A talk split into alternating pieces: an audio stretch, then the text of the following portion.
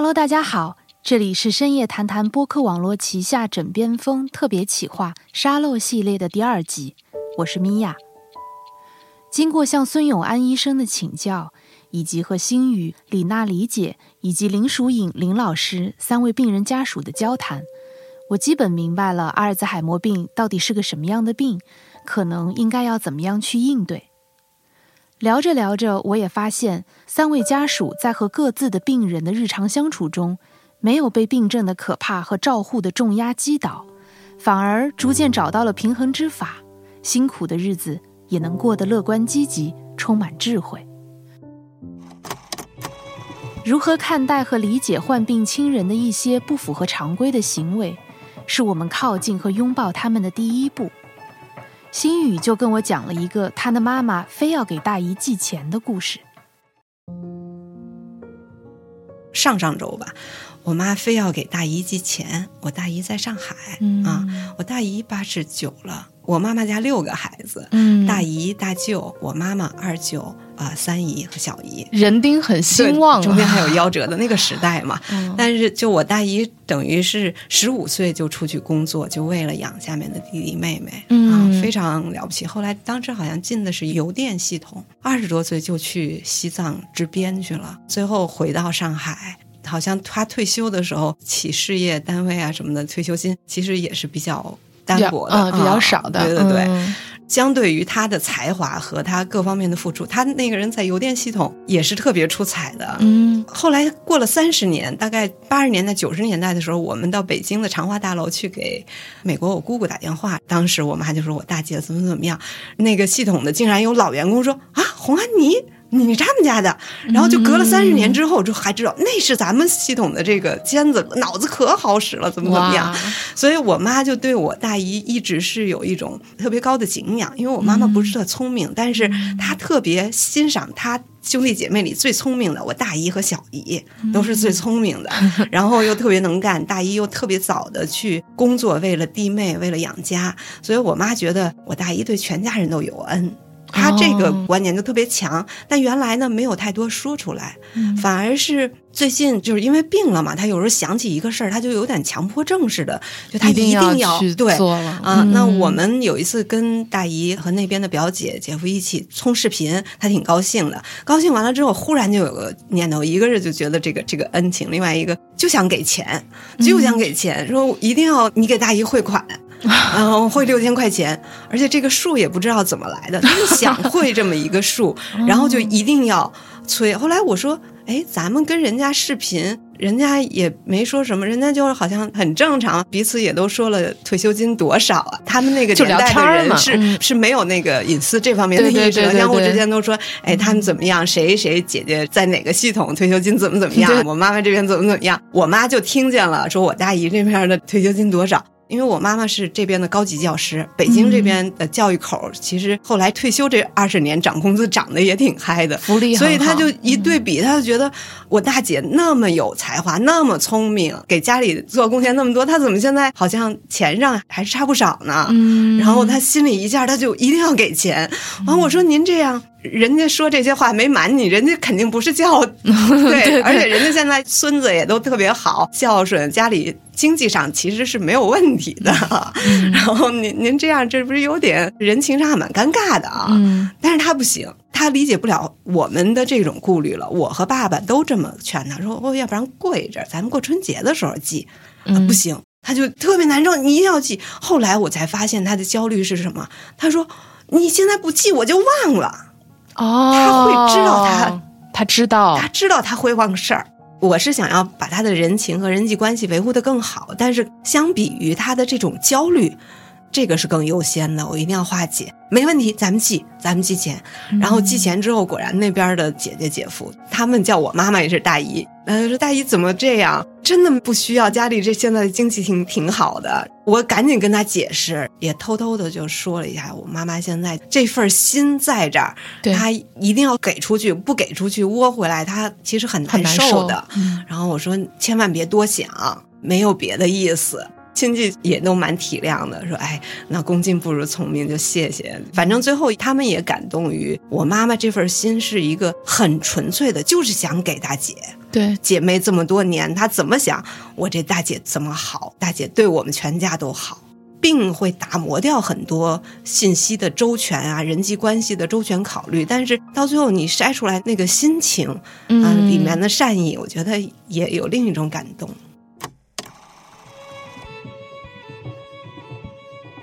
心语妈妈看似执拗的行为，背后都是对大姨的尊敬和感恩，而李娜理解则从妈妈的一些行为细节中得到启发，从而用一个娃娃找到了开启妈妈深层情感的钥匙。我住院的时候，我妈躺在那儿就睡觉哈，有什么动静我就得赶紧起来。我妈说梦话，我听见她在那哄孩子呢，睡觉了，吃饭了，叫着我们小时候的名字哦，或者叫着我妹妹孩子的名字，彤彤彤彤，吃饭了，睡觉了，咱们睡觉了，就说梦话。哎，我那个时候就突发奇想。我想给我妈买个娃娃，我就想哈，她抱着这个孩子的时候，她会不会把这个娃娃当成我们小时候？我买回来以后，把包装一拆，然后把这个娃娃往那个沙发上一放，你知道我妈当时一个什么举动吗？那个沙发旁边放了一个小毯子，我妈把这个毯子拖过来以后，给这个娃娃盖上了。哦，她认为那是个孩子，怕她冷，然后给她盖上了，很顺其自然，她的所有的动作。就好像在那抱一个真孩子一样，那一刹那我就感觉，哎呦，这个决定我做的非常正确，我做对了。我妈妈抱这个娃娃快3年了，她抱着这个娃娃，她是24小时，晚上睡觉搂着，白天抱着，吃饭要喂着，喝水也要喂着，只要有她一口东西吃，她要塞给她的娃娃，知道吗？塞给她的孩子，就是保护她。虽然说这个点心或者这个糖果，她有时候她都塞不到她的。孩子嘴里去，他给他往眼睛上戳，哎呦，我有时候在那看了，我都感觉很好笑。我就说，哎呀，你看咱妈喂孩子都找不到嘴，嘴在哪都不知道。但是我在那看我妈妈那个举动的时候，我心里很难受，你知道吗？我感觉我看到了她在喂我的时候，我就感觉我一定要对我妈很好，加倍的对她好。真的，这种母爱永远报答不完。对。他原来是非常勤快的一个人，就是在家里，哎呀，我们小时候的，衣服啊、毛衣啊，都是我妈做的，棉袄、棉裤。你像我姊妹3个，假设我们小时候晚上尿了，我们早晨起来，我妈永远是把那棉裤、棉袄洗了以后给你烘干了，然后早晨穿干净的、干的，就是很勤快的一个人。哇，那他有了这个娃娃之后，状态有变，比如说脾气啊，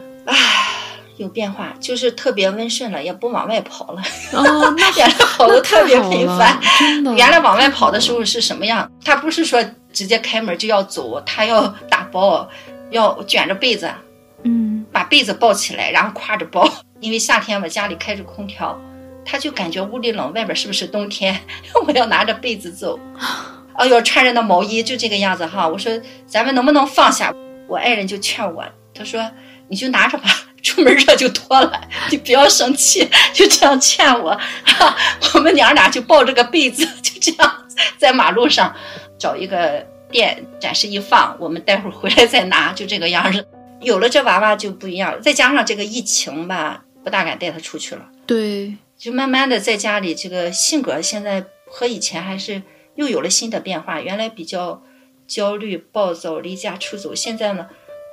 在家里的时间要多一些，能不出门就不出门，因为他也很疲劳，实在是没有办法的时候，我再带他出去。也不用打针吃药了，真的，这个娃娃已经入了他的心。你们在外面走的时候，应该也有遇见过一些就不太理解的人呐，或者是这些异样的眼光，是不是？啊，会，那肯定会。这里边的故事可多了，因为我妈抱着个娃娃。打个比方，我们搭车时，司机会问：“这么小的孩子也抱出来呀？这么冷的天，怎么就这么一个小小薄薄的杯子？人家也看不出来这是个宠物还是个孩子，孩子也不像孩子那么小一小的。”然后呢，我说我妈抱了个娃娃，人家也很不理解那种眼光，就娃娃为什么要抱个娃娃？我妈有小脑萎缩，哦，对不起，人家直接就道歉，对不起，真抱歉，不好意思，就跟我道歉。哎呀，我说没有什么，有时候坐车你能碰到一些司机，当他问起这个的时候呢，我一说他们也很有感触，哎呀我家谁谁谁有这个病，哎呀我妈妈我婆婆或者是我父亲有这个病，哎呀我听听挺可怕的，外边那么多。对，还有一次就是我妈抱着娃娃进电梯，然后那个电梯门子还没等进去也那个电梯就要关，挤到这个娃娃的脑袋，当时那个电梯里边的人都发出了很惊讶的那个声音，就说哎呀这下子把孩子给挤坏了。我说没事儿，是个娃娃，然后拿给他们看，他们都感觉很搞笑也很惊讶。就是异样的眼光嘛，其实都是很开心的一个结果。一个娃娃让李姐的妈妈找到了母爱的寄托，而林淑颖林老师这边除了试图启发和保留妈妈尚未退化的认知能力之外，也在努力牵引和挽留妈妈和爸爸之间相伴一生的感情。我鼓励我妈写字，他一般都不大肯多练的，那么我也看他的情绪哈，一个就抓住他写毛笔，有的时候让他写随笔。更好玩的就是我妈住院的或者我爸住院，那我们就教他们写情书啊，这些情书我都留着。哦，所谓情书就是你们写，我做红叶帮你传，我带回去。那我爸也积极配合，就给他写，真的是，我们就说看到他们两个老人家的这样子，哎，觉得哎，这个感情不一样了。因为他有这个病情以后，那就慢慢启发他，哎，写写看。开始的时候，哎，我们就想你就讲这个吧，随便你今天先吃什么，你就写你今天中午吃了啥。哎，今天我来，你开心不开心？就先给他一点引子让他写，然后慢慢就发现他自己可以。不用你们讲，他就有东西写下来。我的目的更要紧是用情书这个方式，让我妈有意愿去把她脑筋里想写的东西写下来。感觉这个过程帮着她去维持她一些可能还保留的一些能力，所以我妈写字的能力真的保留的还很不错。这个太难得了，爸爸也都很配合。哎，我爸真的是超配合，超配合。对，我没有想到我们俩聊到这儿，突然之间还虐狗了，就是突然还一把狗粮。对对对，真的是，也正因为这样子，就看到上一代的情感应该是一个榜样吧。是的，我妈生病以后哈，其实我妈爆发的点也都是对着我爸。所以这个是很恐怖的，我就体会到为什么其他的家属在家人出现问题的时候也感到崩溃。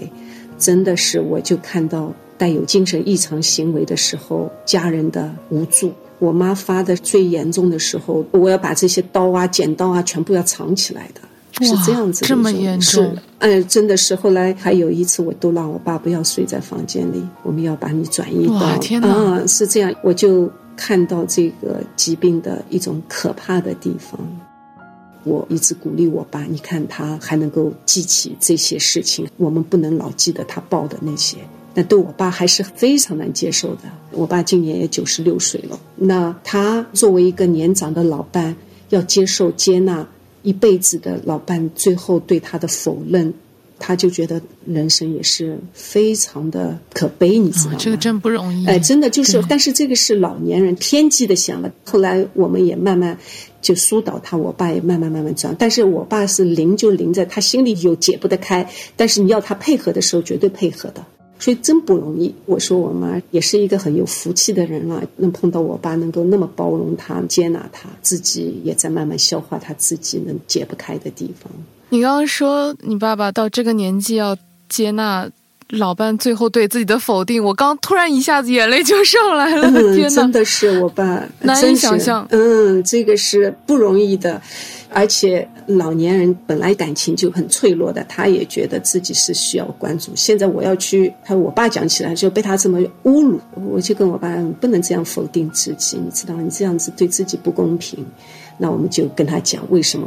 跟他1、2、3、4一列，他觉得有道理。都在情绪当中，他想的就很极端，不好的地方也都放大。那好在我们作为子女心还比较平和，那还就跟他去分析。好在我爸的认知还可以，所以他还能接受，还能体会你跟他讲的。他的情绪也在这种变化当中能够找到自己现在还相对比较平和的目前的那种状态，真的是。所以我说我在做我这个角色的时候，我又能理解这个疾病的不好让人崩溃的地方，也能理解作为我们讲老伴了就配偶的那部分的艰难。真的他们的视角跟做子女的视角是不一样的，他看到的对方是完整，原来那么多年一起生活下来给他心目当中留下的那个印象和现在他面对的不好的那种状态，有的时候很难分别他是真还是假。我怎么去应对，是当他好了呢，还是当他一直有病呢？因为有的时候他还会反应比较好的，对我爸啊怎么怎么好，等会就抄起一个东西就会打你的那种，让你就很难去接受，你知道吗？就搞不清楚。所以我也跟我爸讲，他好你也让他，这个也是病态的一个部分好，但是你也知道这也是因为病也还在那里，你不要被他迷惑，放松警惕。对、对，我们所以他如果触爆他的那些点的，我们不管什么状态我们都要去避免，不能麻痹。所以不断的在总结我们自己的这些经验，你知道吗？现在好在我妈已经1年多没有那么爆发了，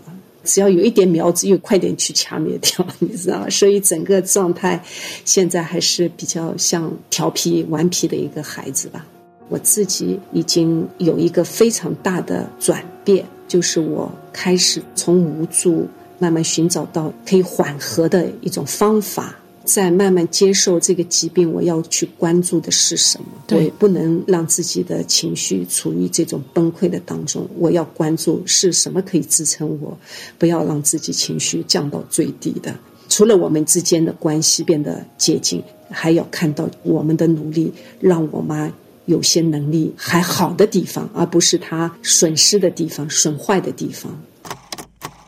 就像林老师说的，在照顾好患病亲人的同时，作为照护者的我们也必须注意调节自己的心态，这样才能更加长久地坚守阵地。在这一点上，同时需要照顾爸妈2个人的理解，在爱人的支持下，积极大胆地调整家人共同生活的模式，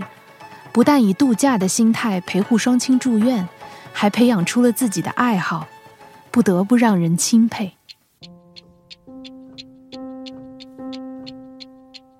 我第一次带我妈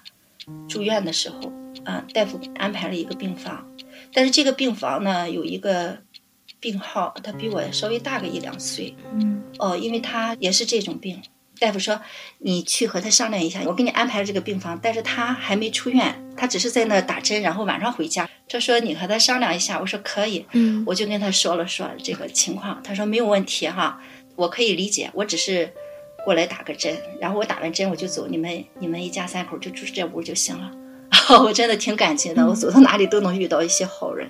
然后他看到我爸爸妈妈以后呢，他就跟我说了一句话，我的今天就是你的明天。哎，我说为什么这么说？他说你知道吗，现在的你就是10年前的我就是像你一样照顾我妈妈，我现在住院了。把我给吓得，我会打。所以说通过他，我就告诫我自己，我绝对不会成为他，时刻保持一个良好的心态。因为你陪伴这样的病人，就是很容易抑郁和焦虑，时间久了以后你就病了，真的。怎么样来缓解自己的压力？那我就要培养我的兴趣和爱好。我以前不会的东西我都会了，我都逼的。我以前不会做烘焙、做点心啊。我也不会种花呀种草呀，我都不会，因为以前工作哪有时间去捯饬这个，家都顾不上，成天在外地出差。哇，这怎么办呢？然后加上我妈第一次住院遇到了这个大姐，我感谢她提醒我说了这句话，给我很多的思考。我要保持我良好的心态，我不要让我的家人也受到干扰，我也不让我爸爸受到我妈的干扰，我妈妈也不会去影响我爸爸，那我就要想办法去解决这些问题。把他们俩分开。我爸爸在我家，我妈会拖着他一块走，你说我爸在躺着3分钟一下，2分钟一下，起来一起走，他不但他要走，他要拖我爸爸一起走，我爸爸就烦。你想想，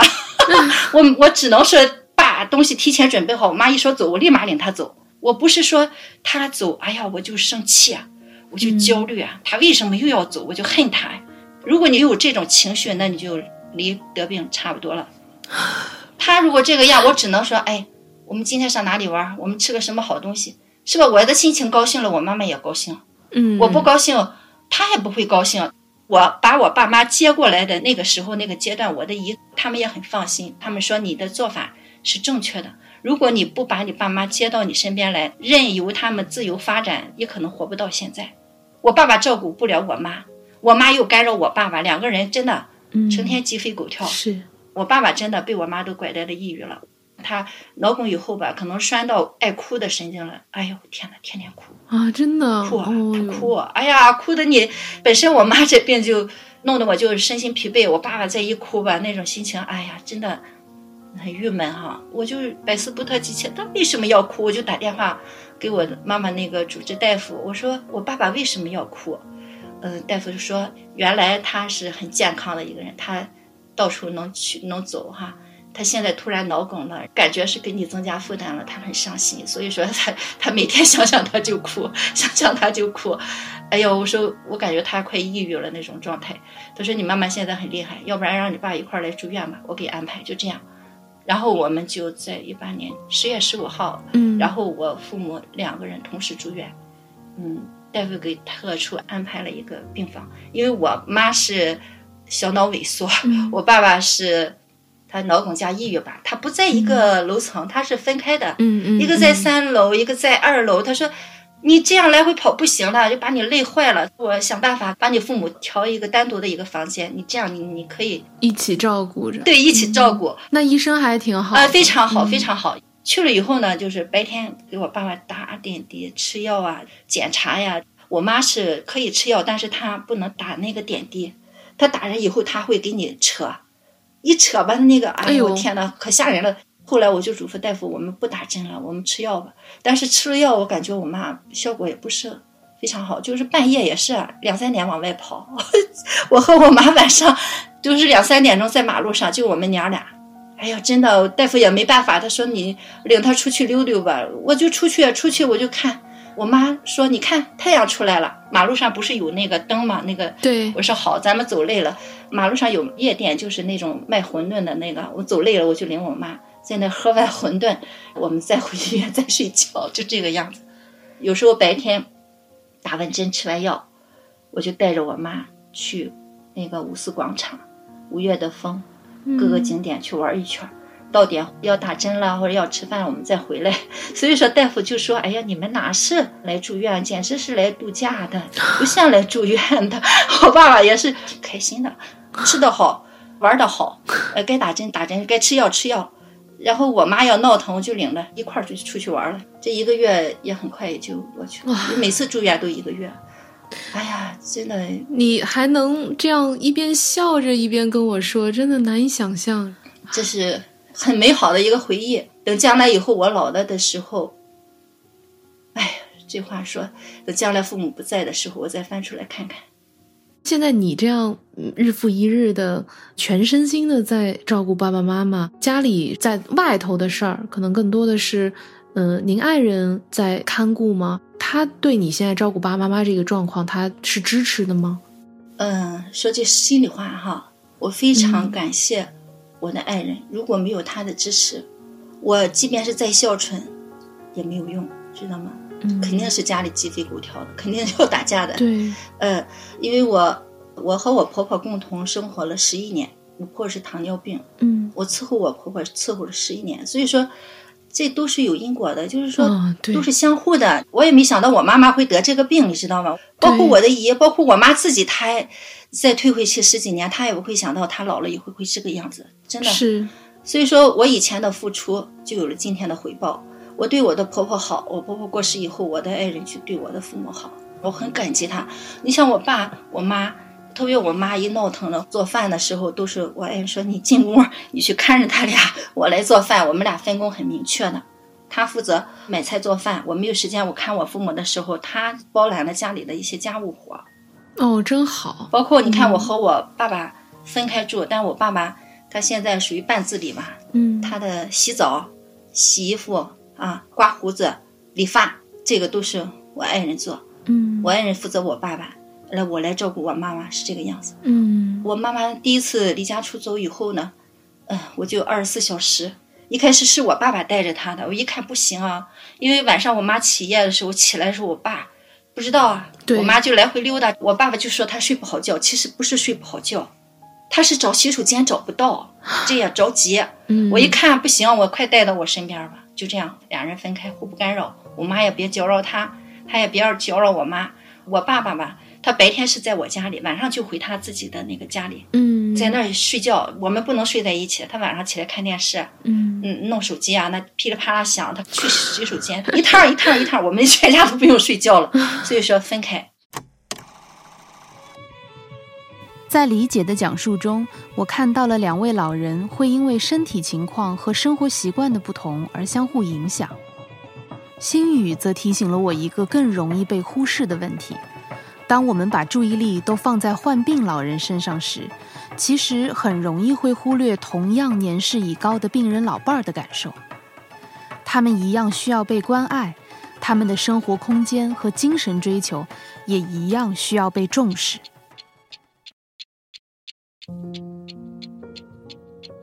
还有一个值得警惕的，我觉得是那个和另一方，就和我爸爸是啊，因为我一知道我妈妈中度了，当时这么严重，我基本上就住回来了。嗯，但同时呢，其实对我爸爸是一个侵占和失衡、哦、啊，因为我懂你，我爸也80了，对，快80，他79，他现在还在做研究。他之前有一个国家级的课题，因为我回来占据他的空间，他说我别到时候出师未捷，我临死前我想把这事儿干了。因为他当时拿到国家级课题，但是因为一些原因就没有结题。嗯，但是他说我以一个中学教师去研究教学论，能拿到国家级的课题，这是一个就所有中学教师能做的事儿，我做到头了。我去大学课座的讲教学法。就他其实是在他的事业上很有追求，而且确实要强做到头了，到现在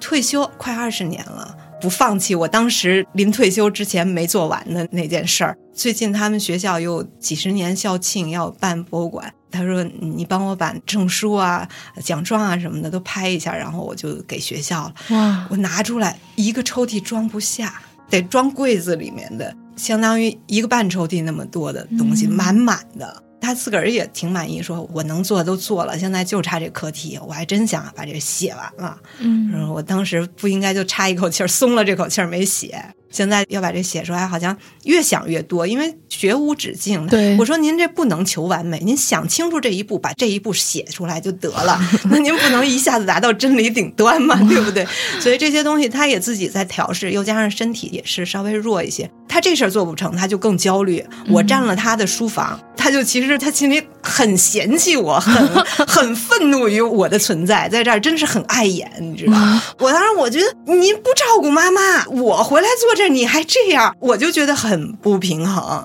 好多时候他并不是不照顾，但是他觉得就很好。他说煮个速冻饺子，菜有肉也有了，又什么都很均衡的，怎么不好啊？对呀、啊，没错，他是男人。然后点个餐送过来，我说我妈其实不爱吃，然后我妈对我爸他脾气好嘛，所以啊行吧。但其实他，你要真去体谅他，你绝对能知道他不乐意。你要装看不见，也就装看不见。我就觉得老爸，你漠视我妈的需求，然后欺负他脾气好，不给你直接板着脸说反对，你就这样了。然后呢，我就尽量我说做饭这1年多，我把我至少素菜的功夫是练出来了，肉才刚刚这几个月在学。所以这些东西，我觉得我的付出，我当然心甘情愿，但是同时因此你就这么嫌弃我，这么烦我，这事儿我太冤枉了。对，嗯，但是后来我发现太得伤心，他的那种伤，他是血压高啊。我伤心，我有时候我还真想哭。女性的资本和权利就是我们可以流眼泪，男性就没有这个习惯嘛。但是他就觉得他要爆那种感觉。然后后来有一次跟我说。你爸爸也快80了，说你体谅体谅，你们高考的时候全家付出为你们什么都别干，就让你们把这事儿学好了做好了。我现在想写这本书也是在高考啊，你们就不能支持？哎呦，我当时一听这个，我觉得确实对我爸太亏欠了、就是真的是没关注到，我总是拿他当一个健康人，对，当一个跟我一样的家庭成员，我们要一起分担去照顾妈妈的这个责任。但是真的你要把他也放到一个老人的角度去考虑，那我们对他空间的侵占，对他要做的事情的阻碍和漠视，他虽然没有失能，但是他也感觉到无助，对，也感觉到非常大的焦虑。所以后来那一次之后，我爸当时要求我，你别跟我讲道理，没道理，你就现在顺着我，我就想这么说，我倚老卖老行不行？我后来一想，哎呦，有什么不行的呀？真的是您对，没问题。作为我们照护者，或者说正当年的，咱们还是现在家里顶梁柱的这一代嘛，那这时候对于病人的关注和他的老伴儿，就是另一方的关注，我觉得还是稍微要拨一点，否则那种失衡也会很放大。当时我的压力和难受也都很强烈，其实后来理解了清楚之后，我发现我确实忽视了这么重要的一点，一下子心里也开了，就是多哄一个嘛啊！而且你真要哄他，你发现这老头真可爱对，这也没有那么难哄是吧对对对，因为我爸就是想当老爷子，所以他老是那个权威、那我就觉得您领导要有领导艺术，您要有责任担当，你就从这个角度去觉得您作为一个领导者，你整天老呲我们，你这太没有领导艺术了，太不鼓励人了嘛你作为老师，你也知道怎么带学生，你就拿我当学生带，你也不会这么肆无忌惮吧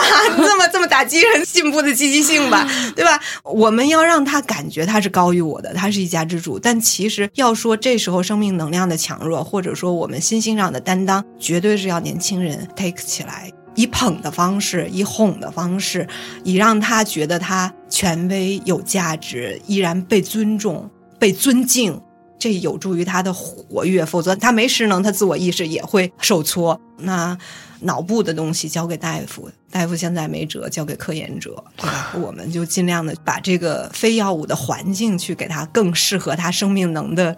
这个稳固和绽放，让他自我更舒适，家庭相处其实也就一下子就舒适了，家庭格局也就平衡多了。是我妈妈因为原来就是教音乐的，就弹钢琴，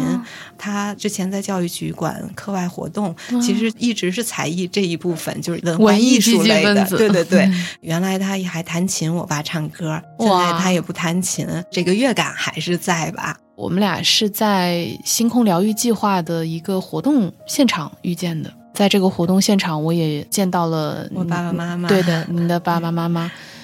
我还挺羡慕的。就那天因为我们在这个活动上还有包括大家要站起来跳舞啊等等这样的环节，一方面我觉得就您一家子都很开朗很乐观，爸爸还会唱歌，歌唱得特别好，中气十足的这个妈妈非常优雅，气质非常好，所以那天一方面我觉得一点都看不出来啊，包括我们后来出门的时候打招呼啊，然后聊天啊，我觉得妈妈就像一个，对，就是一个慈祥的长者，笑容也很漂亮，就很好。谢谢。所以我这个病，我家的病例在提示大家症状的隐蔽性上面是一个蛮典型的一个真的，因为我妈妈性格好，然后她跟我们的关系又还比较好，所以她在认知功能受损之后，她的拐棍比较多，所以她的症状也就更不显，真的是很难发觉。我爸还是真挺喜欢我妈，我妈还真挺喜欢我爸，所以这好多东西就还有挺愉快的部分。他有时候调侃，或者我爸还开玩笑嘛，有时候老还踩过人几句，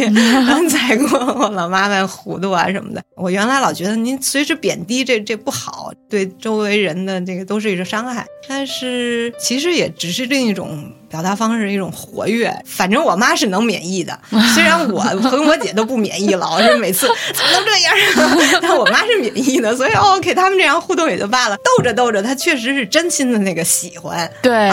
而且最近确实是发现她可能也意识到，再不做将来可能你就来不及做什么了，趁现在能想抓紧想。我觉得我们作为一个四次元的生命，实际上就多一个时间维度嘛，这是我们这个生命本质最大的优势，对，就是我们能够想长远，然后想将来，可能现在就为将来做一点准备，或者做一些调试和平衡。因为真到走到将来，你可能是在一个特别窘的一个穷巷，你周围资源很少，你力量很小，靠的是什么？可能是人和人之间的关联。这种善良和情感逐渐衍生出来，一个生命它不仅是一个自己的生命，它相互之间是有连接的，这才是生生不息。对，我可能涉及家人的时候，我没有太多战略性思考啊。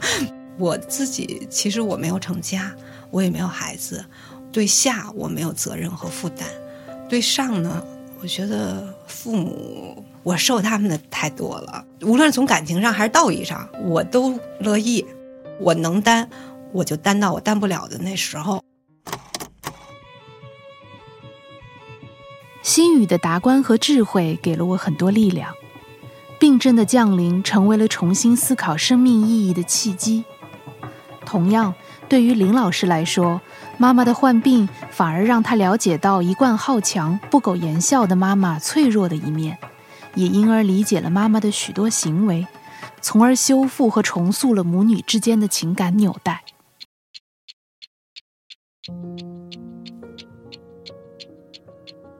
我妈是一个非常自负、傲气的，我还有一个哥哥，就对我们非常的严格，他把对自己的要求完全就加在你们孩子身上的。我跟我哥哥两个跟我妈一点不亲，你知道吗？跟他非常有距离感，因为他很严厉，他不拘言笑，我们从来不觉得他有母爱。现在我们这个年纪，就很多小学的同学啊，觉得我们都在一个大院里长大的，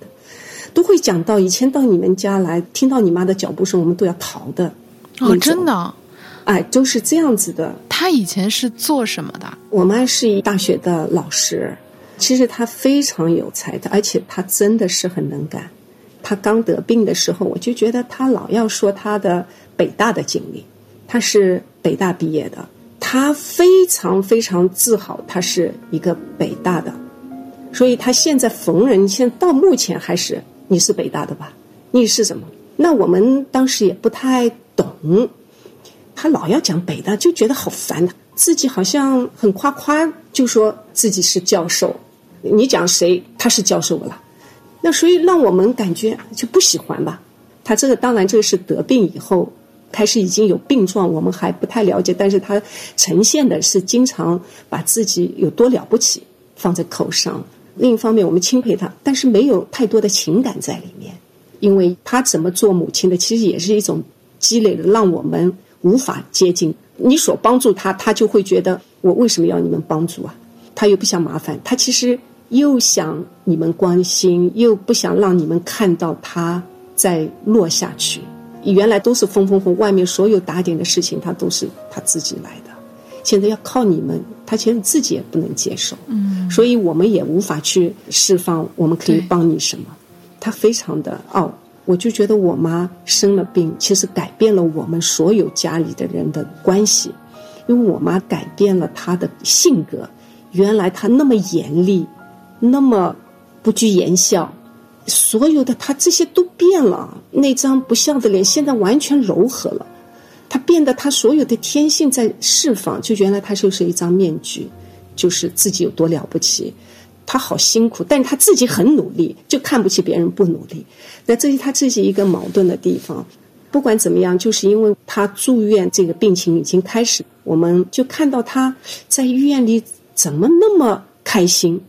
怎么那么可爱。在医院里一个一个护士啊护工啊就评点别人的颜值，你知道吗？谁漂亮谁啊、哎，你这个戴了眼镜不好，就完全变了。那这个变他其实是柔和下来，也拉近了我们之间的距离。那我就变得我愿意跟他接触，跟他多交流。那么这样子呢，给了我这样的一个机会，我妈还能记起她过去蛮多事情的。你也知道有这个病经常会讲过去的事情嘛。对，我以前可能也听到过一点，但我从来没有那么在意过用心过。那她就在讲她的小的时候，我就会知道他为什么那么好强那么好胜，这都有原因的。我就会理解他从小，因为是他的爸爸，就我外公，我从来没见过他跟着小老婆跑掉了。哦，你知道，那我妈妈受伤特别特别深，她是老大，她可能是原来家里最受宠的，但她却发现父亲就不是说不见，就不常见了，然后我只有读书好，她才会特别来关心我。哦，就是用读书的这个去赢得父亲的关注，你知道吗？他这个好胜就是骨子里的，那我就会理解，我就会接纳他。对，除了接纳，我其实还有一部分的欣赏。哎呦，原来是这样子啊！对。那么还有就是因为他这样子的一个缺失的一个父爱，他的不安全感特别深，所以他后面的妄想，他是对我爸出现的那种不安全的胡思乱想，就真的是编故事嘛。阿姨跟我爸怎么怎么怎么，那么这个就会让我理解他的妄想原因在哪里。然后他也会讲到他北大的那些学生的时光，让我就看到原来我妈也有风华正茂的那个年代，为什么他会念念不忘北大的那些生活，就是因为他这几年他成长得很快，特别是在读书方面哈，他不断地在讲他考入北大有多么的不容易，他学的是英语。我妈那个年代考入北大的很多都是教会学校出来的，本来语言就是很棒的，那我妈就说我们那么差的中学，你看我好不容易考进北大了哈，但我发现我离所有的班上的同学距离很大，因为他们都有很好的基础在那里，所以他说我是发愤图强啊！一个学期以后，我就一下子开始考5分了，你知道吗？那而且老师也特别欣赏他，这种感觉一直带到他后面在北大的那些时光，他就觉得自己了不起，你知道，能够再从很差的基础，然后到毕业的时候佼佼者。我就体会到他有留恋那个北大的时光，在他的一生当中有多么的美好，你知道吗？听他讲了以后，我就会他这个人开始逐渐在我心目当中完整起来。以前我对他的不好的那种印象开始淡化，然后把他作为母亲的那部分开始呈现出来了。哎，我就会开始想起我妈有母爱的那部分，为家庭付出的那部分。我妈以前她是一个非常不会做家务的，也手不巧的，但是他为了让我们在小的时候过春节都有新衣服穿，因为那个时候不怎么有买嘛，但他就觉得他要为他的孩子做新衣服，他就自己缝纫，不太会缝，但他就是一针一针的给他缝起来，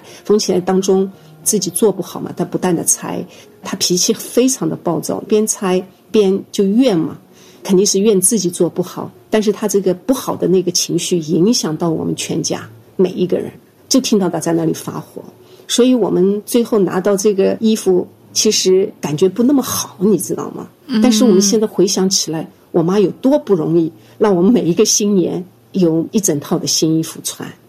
这是她的努力。是现在回想起来有很多小的她对我们做的事情，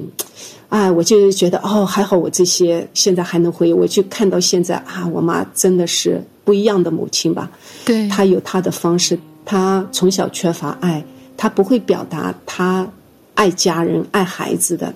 但是她的行动当中，其实我都现在回想起来，因为我妈很多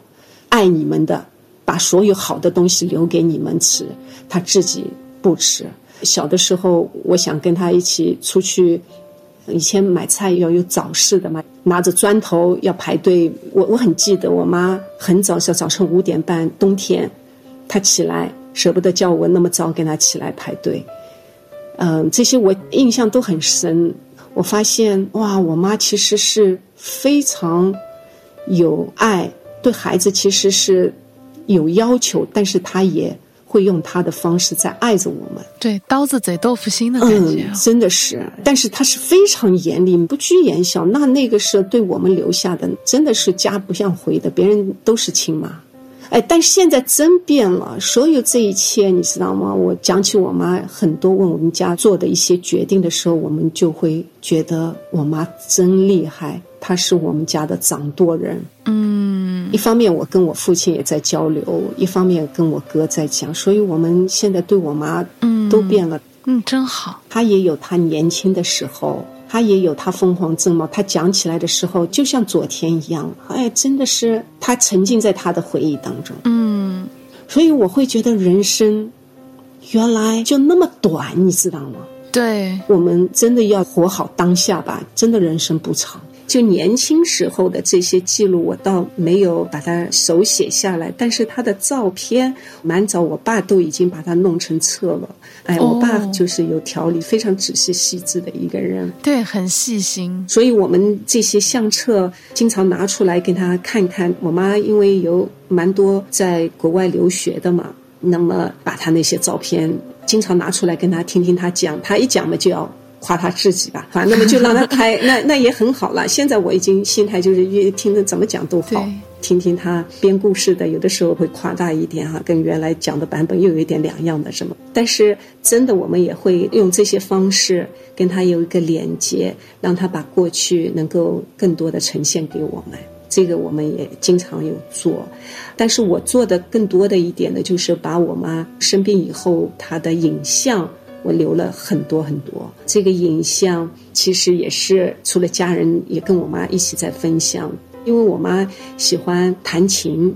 她认为她是老年大学学，我会觉得老年大学学不可能弹到她现在这样的能够记住那么多曲子，她可能是从小学校里可能弹风琴，她可能有一点基础，所以她的那种弹法就是和声的那种弹法，弹不少曲子，应该说每天吧都有一定的练习。这个过程当中当然我全部给她录下来，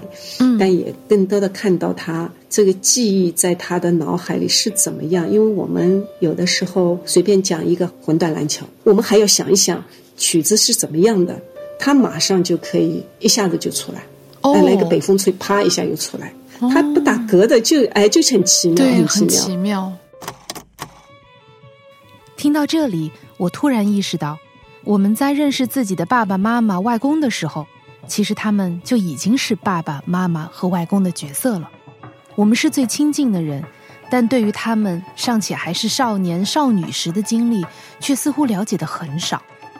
孙永安医生提到过，阿尔兹海默病是一个神经退行性的疾病，因此当患病的老人做出一些不合常理的举动时，这些行为未必是没有逻辑的，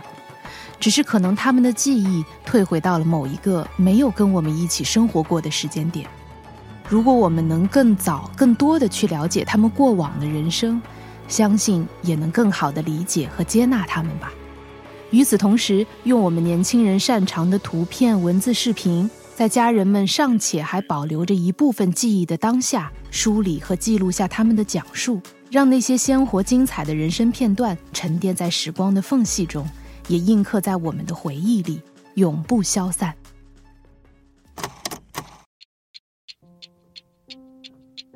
聊到这里，一个新的疑问在我的脑海中浮现：如果病症已经降临，除了家人的照护之外，我们还能寻求什么样的社会性帮助呢？于是，我们再次踏上了旅程。